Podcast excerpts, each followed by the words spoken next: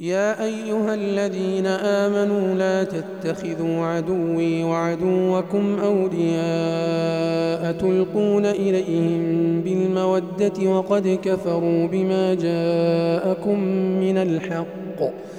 وقد كفروا بما جاءكم من الحق يخرجون الرسول وإياكم أن تؤمنوا بالله ربكم إن كنتم خرجتم جهادا إن كنتم خرجتم جهادا في سبيلي وابتغاء مرضاتي تسرون إليهم بالمودة وأنا أعلم بما أخفيتم وما أعلنتم ومن يفعله منكم فقد ضل سواء السبيل إن يثقفوكم يكونوا لكم أعداء ويبسطوا إليكم أيديهم وألسنتهم تكفرون لن تنفعكم أرحامكم ولا أولادكم يوم القيامة يفصل بينكم. والله بما تعملون بصير. قد كانت لكم أسوة حسنة في إبراهيم والذين معه إذ قالوا لقومهم إنا براء منكم ومما تعبدون من دون الله ومما تعبدون من دون الله كفرنا بكم وبدا بيننا وبينكم العداوة والبغضاء أبدا حتى تؤمنوا بالله وحده إلا قول إبراهيم لأبي لأستغفرن لك وما أملك لك من الله من شيء ربنا عليك توكلنا وإليك أنبنا وإليك المصير. ربنا لا تجعلنا فتنة للذين كفروا واغفر لنا ربنا إنك أنت العزيز الحكيم.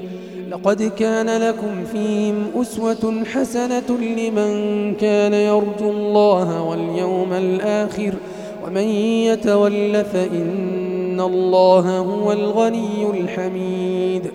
عسى الله أن يجعل بينكم وبين الذين عاديتم منهم مودة. والله قدير والله غفور رحيم. لا ينهاكم الله عن الذين لم يقاتلوكم في الدين ولم يخرجوكم من ديارهم أن تبروهم وتقسطوا إليهم. إن الله يحب المقسطين. إنما ينهاكم الله عن الذين قاتلوكم في الدين وأخرجوكم من دياركم وظاهروا على إخراجكم أن تولوهم ومن يتولهم فأولئك هم الظالمون. يا أيها الذين آمنوا إذا جاءكم المؤمنات مهاجرات فامتحنوهن. الله أعلم بإيمانهن.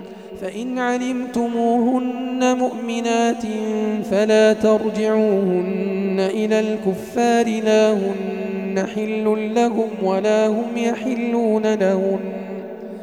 وآتوهم ما أنفقوا ولا جناح عليكم أن تنكحوهن إذا آتيتموهن أجورهن.